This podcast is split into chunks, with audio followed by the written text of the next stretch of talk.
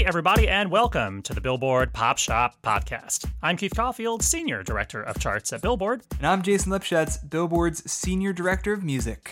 Hello, Jason. How are you, sir? I'm very well. Uh, I'm hoping my audio is uh, is doing okay because you can kind of hear me, kind of not. Can you? Uh, I'm. How are you doing though? I, am I'm, I'm swell, and I heard about half of that, so that's all we really all we need. need. Um, because as always, the Billboard Pop Shop Podcast is your one-stop shop for all things pop on Billboard's weekly charts. In addition, you can always count on a lively discussion about the latest pop news, fun chart stats and stories, new music, and guest interviews with music stars and folks from the world of pop.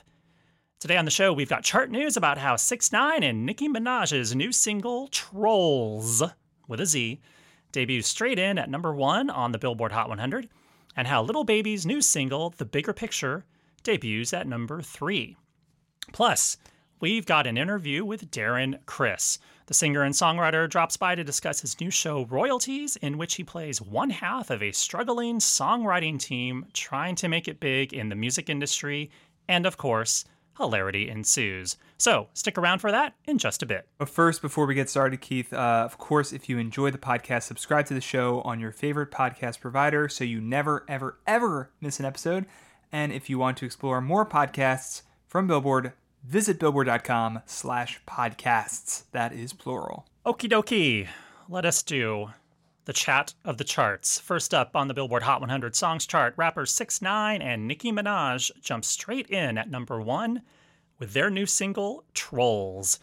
Last week's leader, DaBaby's Rockstar featuring Roddy Ricch, falls to number two. Uh, obviously, this is the first number one for 6ix9ine, uh, so uh, you know that's big for him. And this the second for Nicki Minaj. She she waited like a decade to get her first number one. Uh, she just did so on the Say So remix uh, from Doja Cat uh, a few weeks ago, um, and now she has number two.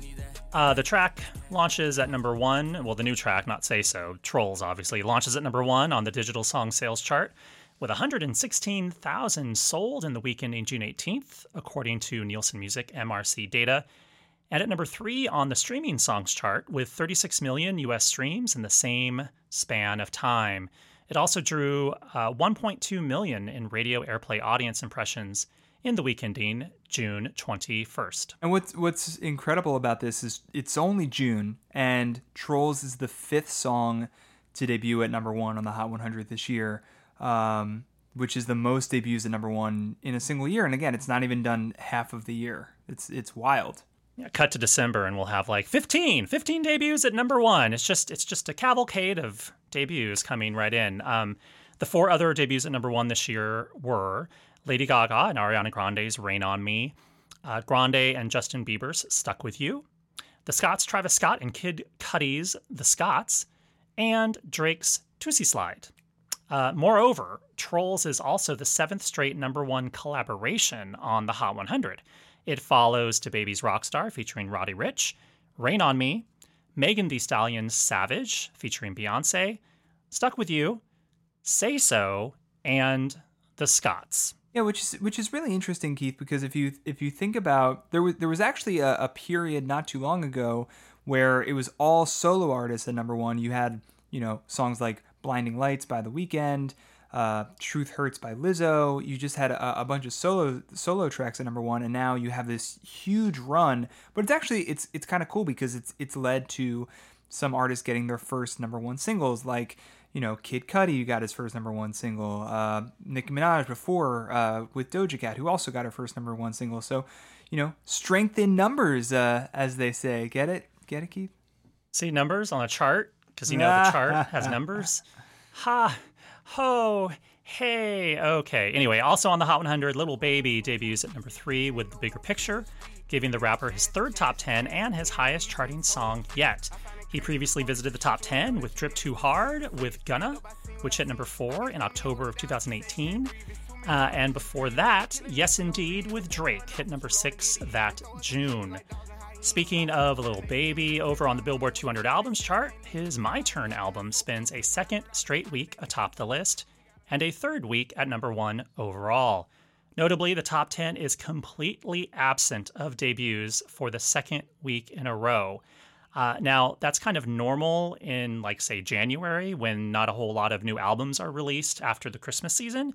But we haven't had two weeks of no top 10 debuts outside of that post Christmas season since March of 2013. So uh, it's just a weird time where we just have two weeks straight of you know no debuts in the top 10 that could probably change next week because it looks like bob dylan and teyana taylor might debut in the top 10 but uh, you know who knows if that will actually hold true uh, that's just sort of I'm, I'm throwing a dart at the uh, chart forecast board right now, but who knows? Don't hold me to that. Well, also, also just really quickly, that John Legend album, which came out last week, uh, which is really great, Bigger Love. Um, and just really quickly, Keith, um, I just want to. It, it's been just a huge six months for Lil Baby. You mentioned his My Turn album, spending a second straight week at number one. It's a great album, and then the bigger picture, which comes in a flurry of protest music, which we we spoke about a few weeks ago. Uh, one of the most impactful songs. Um, that have been released over the past few weeks, and, and people are really connecting with it. Number three debut, his his highest charting Hot 100 hit. So so big congrats to him. And now it's time for our interview with Darren Criss. We caught up with the friend of the pod recently to talk all about his new show, Royalties. He created, co wrote, stars in, and executive produced the show, which follows a pair of struggling songwriters played by him and Kether Donohue, trying to make it big in the music business. Of course, hilarity ensues. Uh, during the limited series, which began airing earlier this month via the new short form streaming platform Quibi. He's joined in the show by a number of familiar faces, uh, including songwriter uh, Bonnie McKee, as well as Luke Skywalker himself, Mark Hamill, who gets to sing a song about King Kong's penis. Yes, Really, it will all sort of make sense when Darren explains it. So, take a listen to our chat with Darren Criss.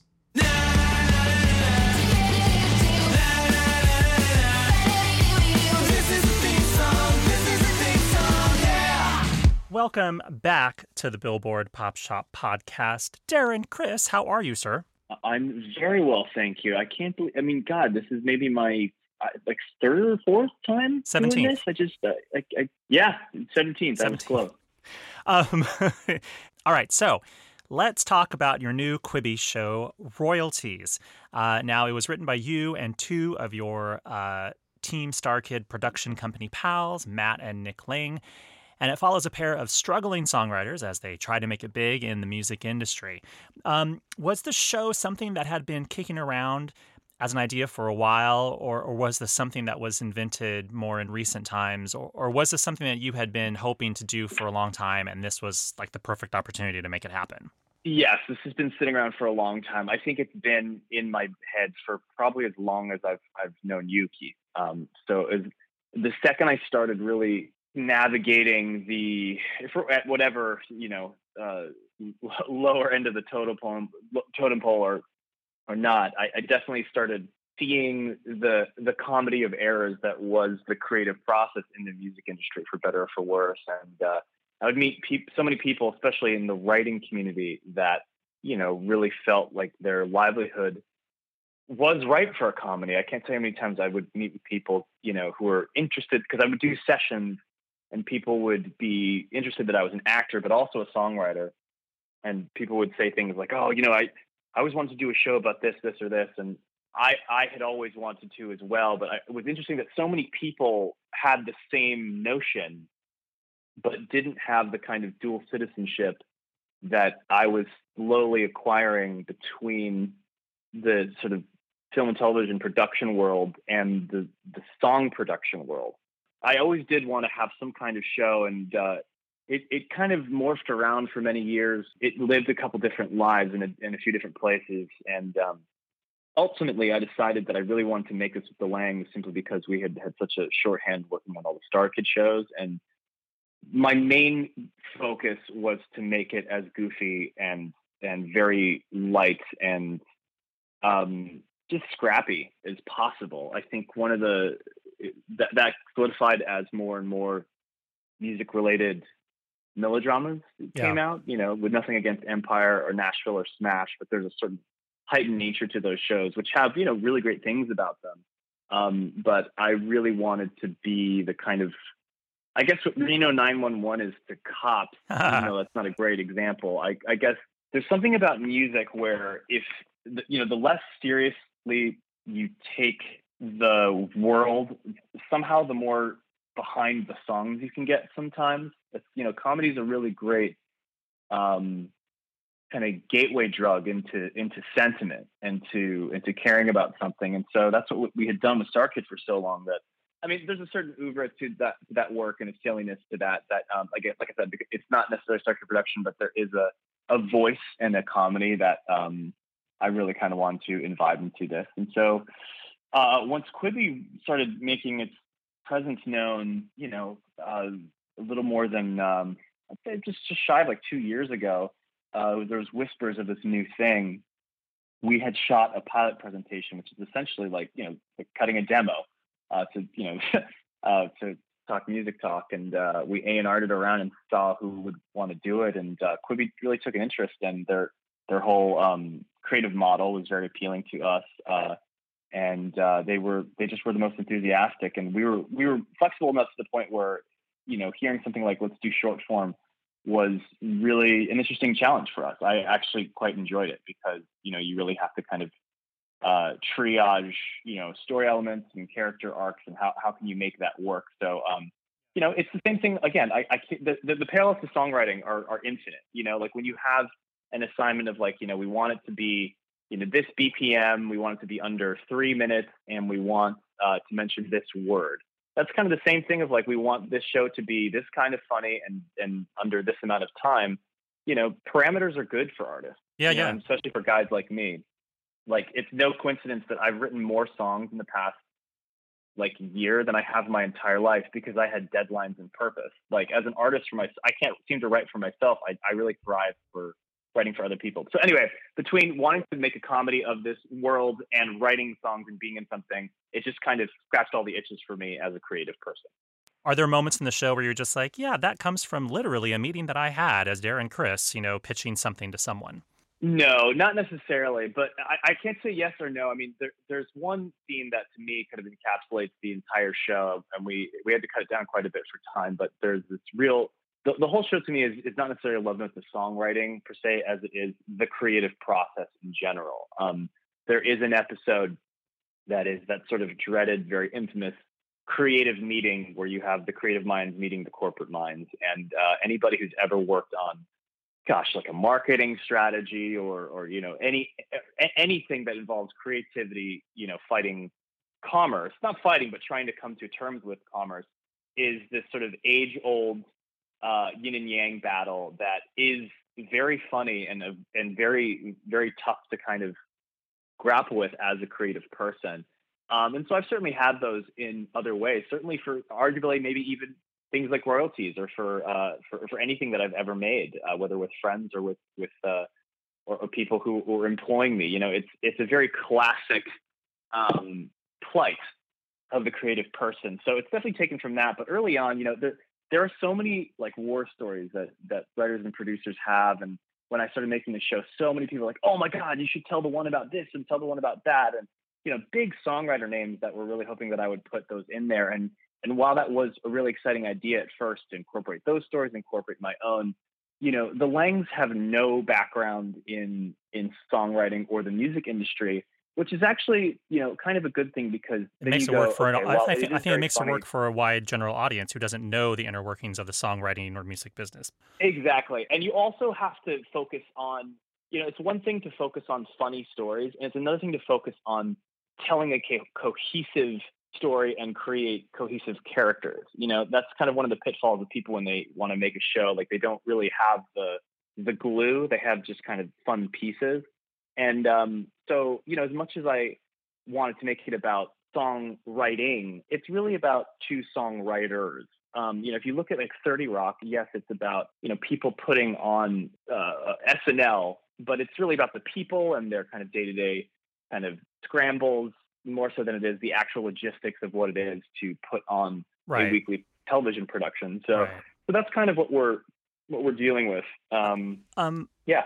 So, um, one of the guest stars in the show is Mark Hamill, where we know that Mark yeah. Hamill is appearing in an episode. I'm wondering how in the world. I, w- I have a couple questions about this. So, how did you lure Mark Hamill into the show? Tell me how that happened. You know, so part of one of the major uh, constructs that I wanted for the show was to have a different artist per episode playing a fake version, some bizarro version of uh, some real person. Um, we had this one song that we loved, or we didn't. It was before even the song was written. Uh, we just had this kind of country rock, kind of Bruce Springsteen meets Tom Petty if he was like Johnny Cash. If they all kind of became this one person, and we had kind of knocked around a lot of different ideas for every single artist. You know, there were a lot of people, and there was uh, the song was really, really silly, and uh, it's a song about a guy who uh, relates to King Kong's penis. Sure. Um, it's called Mighty no as Kong. Easy way to say that. Yeah. Mighty as Kong. He, yeah. he finds solace in the size of King Kong's, or uh, uh, King Kong's alleged uh, size of penis. Uh, so naturally, when you think that, you just think, wouldn't it be funny if we got Mark Hamill to do this? Of course. Um, I don't know why. I just think there was a silliness to it that lended itself to somebody who would just I guess uh, I really wanted to give artists a chance to not be themselves at all. So if that meant giving a musical artist a chance to create a wacky, zany character that they weren't typically being offered, or actors an opportunity to sing a song they wouldn't do, you know, I really wanted people to be outside of their supposed uh, wheelhouse by by the general public, I guess. And uh, you know, that, that was part of the fun of writing these songs is trying to like you know break out of these things that you expect. And so I really wanted somebody that was fun and recognizable, but that would bring really kind of fun weight to this. And so uh, obviously Mark Hamill was just a pipe dream. Uh, unbeknownst to me, completely coincidentally, I did not know that Mark Hamill has a lifelong obsession with King Kong. Oh, how King fortuitous! Kong franchise and all the movies, and he's been collecting King Kong memorabilia ever since he was a teenager. In fact, he told me that King Kong was one of the reasons why he wanted to go into the movie business, and it is a very palpable um, like piece of his his own life and nostalgia. And uh, he's like, man, he's like, that's the only reason why I said said yes. And I told him like, I wish I was that calculating. I wish I was that smart. Like it was just utter providence that we wrote this silly song and we asked him and I wrote him a letter I could not believe he said yes. I could not believe he showed up. I could not believe I was vocal producing, you know, with my buddies Mark Hamill in the booth, getting him to say the word penis several times to get the right tone. Um, the whole thing was just a wild, wacky, upside down world that wow. uh, that he really brought a lot of humor to. So I, I I still can't believe he said yes, but it has mainly to do with the fact that he just loves King Kong, and that was just a total serendipity. That is so so funny. That is well, that's just as crazy. Like stuff like that literally only it, happens it in Hollywood. It is crazy. Um, I have, you're absolutely right. Like any other song, you would have said no. Yeah, I, am wondering. Um, well, actually, I just want to say this as a side comment to. This doesn't require a lot of response. Funny that we talk about this "Mighty as Kong" song that references a penis because, sorry everyone, because uh, your first mention in Billboard came 10 years ago, this past March, when I wrote about a StarKid musical hitting the Billboard cast albums chart, which was called Me and My Dick, which you were involved with. So, what a full circle moment, Darren. Hey. What a what a funny funny strange uh, yeah I don't know what the I don't know what Freud would say about that but yeah uh, listen if it's done well for me hey you wrote this you know, stuff why not it's all on you um okay yeah. so last few things um and I, I, I think it's interesting right now that you created, co wrote, star, and executive produced royalties, which sort of sends up a, a portion of the music business. And on the other hand, you star in and executive produce the Netflix series Hollywood, which presents sort of a alternate history of the film industry during the golden age of the movie business. This couldn't have been a coincidence that these two projects happened to come out at the same time. Did Hollywood kind of speak to you in a similar but different way, kind of in the way royalties did? Um, because it seems, I mean, it just seems really like unique that these two things happen to come out at the same time about two different facets of the business that you happen to have, you know, both of your hands in at the same time. You know what I mean? Well, you know what? It is a coincidence. I, I, I you're, you're the first person to point out that there is an obvious uh, uh, connectivity between the two, but it is just sheer coincidence. I mean, I had, like I said, I've been sitting on royalties for a long time. Um, you know, when Quibi picked it up, we kind of went full tilt into that, and then um, a while after that, uh, you know, when I, I, had a conversation with Ryan about this, you know, uh, 1940s uh, Hollywood kind of idea, and he took it from there. And by the time everything got locked in, they were all slated around the same time. In fact, wow. royalties was such a hot and heavy production process because I had to zoom through that in order to finish in time to shoot Hollywood. I mean, at one point I was shooting both at the same time, and the entire time I was doing Hollywood, I was also in the post production for royalties. Last year wow. was one of the most difficult, complicated, most fulfilling, and concurrently frustrating like years of my professional life. It was like it was the the most I've ever like been tested, and I love the chaos of multitasking. Um, but uh, yeah, I, I don't know if there really was a conscious connection connect uh, connection to both, but it is a certainly uh, convenient uh, press angle that I'll have to take advantage of in the future. Milk that. Now you can now you can do one of you can do an yeah. expose of uh, the Broadway business. Um, yeah, uh, done. Okay, writing it down. You know, we were meant to see you on Broadway right now in American Buffalo with Laurence Fishburne and Sam Rockwell, but the show didn't even get to open before COVID nineteen, you know, shut down Broadway. Um, is the plan still to get the show up and running when it's safe to do so? Well, we're kind of at the whim of of uh, you know uh, Governor Cuomo in New York, and and honestly, well, I shouldn't even Health, put New York safety. Cuomo into it. We're at the whim of the pandemic. Um, you know, it's really like many shows. We're just kind of waiting to see uh, when things will be safe. I think that's the number one priority, making sure that you know the people of New York and the people visiting Broadway can be safe to do so. Um, I have my own thoughts and opinions of when I think things may come back or not, but they I don't know how rooted in reality they are. Um, I'm not a medical specialist or pandemic expert. So um, I think I, I, know that uh, Neil Pepe, our director, Laurence Fishburne, and Sam and I, Sam Rockwell and I, are all very excited about doing it. Uh, whether it gets to be in the in the near future or distant future, I think we're all quite keen on making it work somehow. We had such a great time doing it, and we're also one of the very lucky shows that you know, unfortunately for a lot of other shows that have faced a lot of hardship, we're just we're a small play. You know, we were a limited run with uh, a three person cast in a in a in, in a production that has a pretty kind of lower sort of managerial overhead. I should, I'm, if my producers hear this, like, "What are you talking about?" It's a lot of work, but uh, I guess you know we're not doing a huge. It's not like a multi-billion dollar musical production.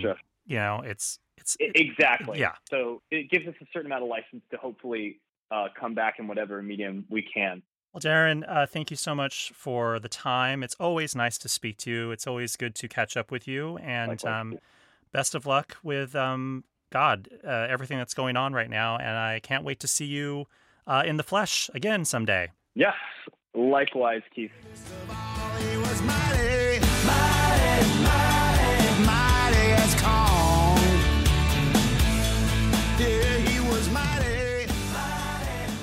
Thanks so much, Darren, for taking the time to uh, chat with us. Uh, always, always good to have a friend of the pod back on the show.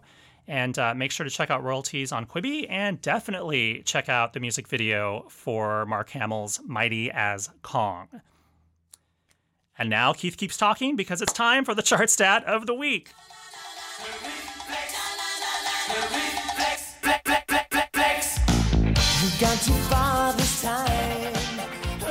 This week in 1984, Duran Duran scored its first number one on the Hot 100 chart with Da Na Na Na, The Reflex, as the track rose from number two to number one on the chart dated June 23rd, 1984. It spent two weeks atop the list. Now, The Reflex is a great example of a song reaching number one in part due to a new remix that was fashioned for its single release. Friend of the pod, Nile Rodgers, who by uh, mid summer 1984 had already released a string of hits with his band Chic, of course, in the 70s, and had produced number one hits for Diana Ross and David Bowie, remixed The Reflex for its single release. The track was the first of two number ones for the British band, which would hit the top again in 1985 with the title song from the James Bond film A View to a Kill. All told, the group has collected 21 hits on the Hot 100, including 15 top 40 singles. So there you have it. This week in 1984, Duran Duran got its first number one on the Hot 100 with The Reflex.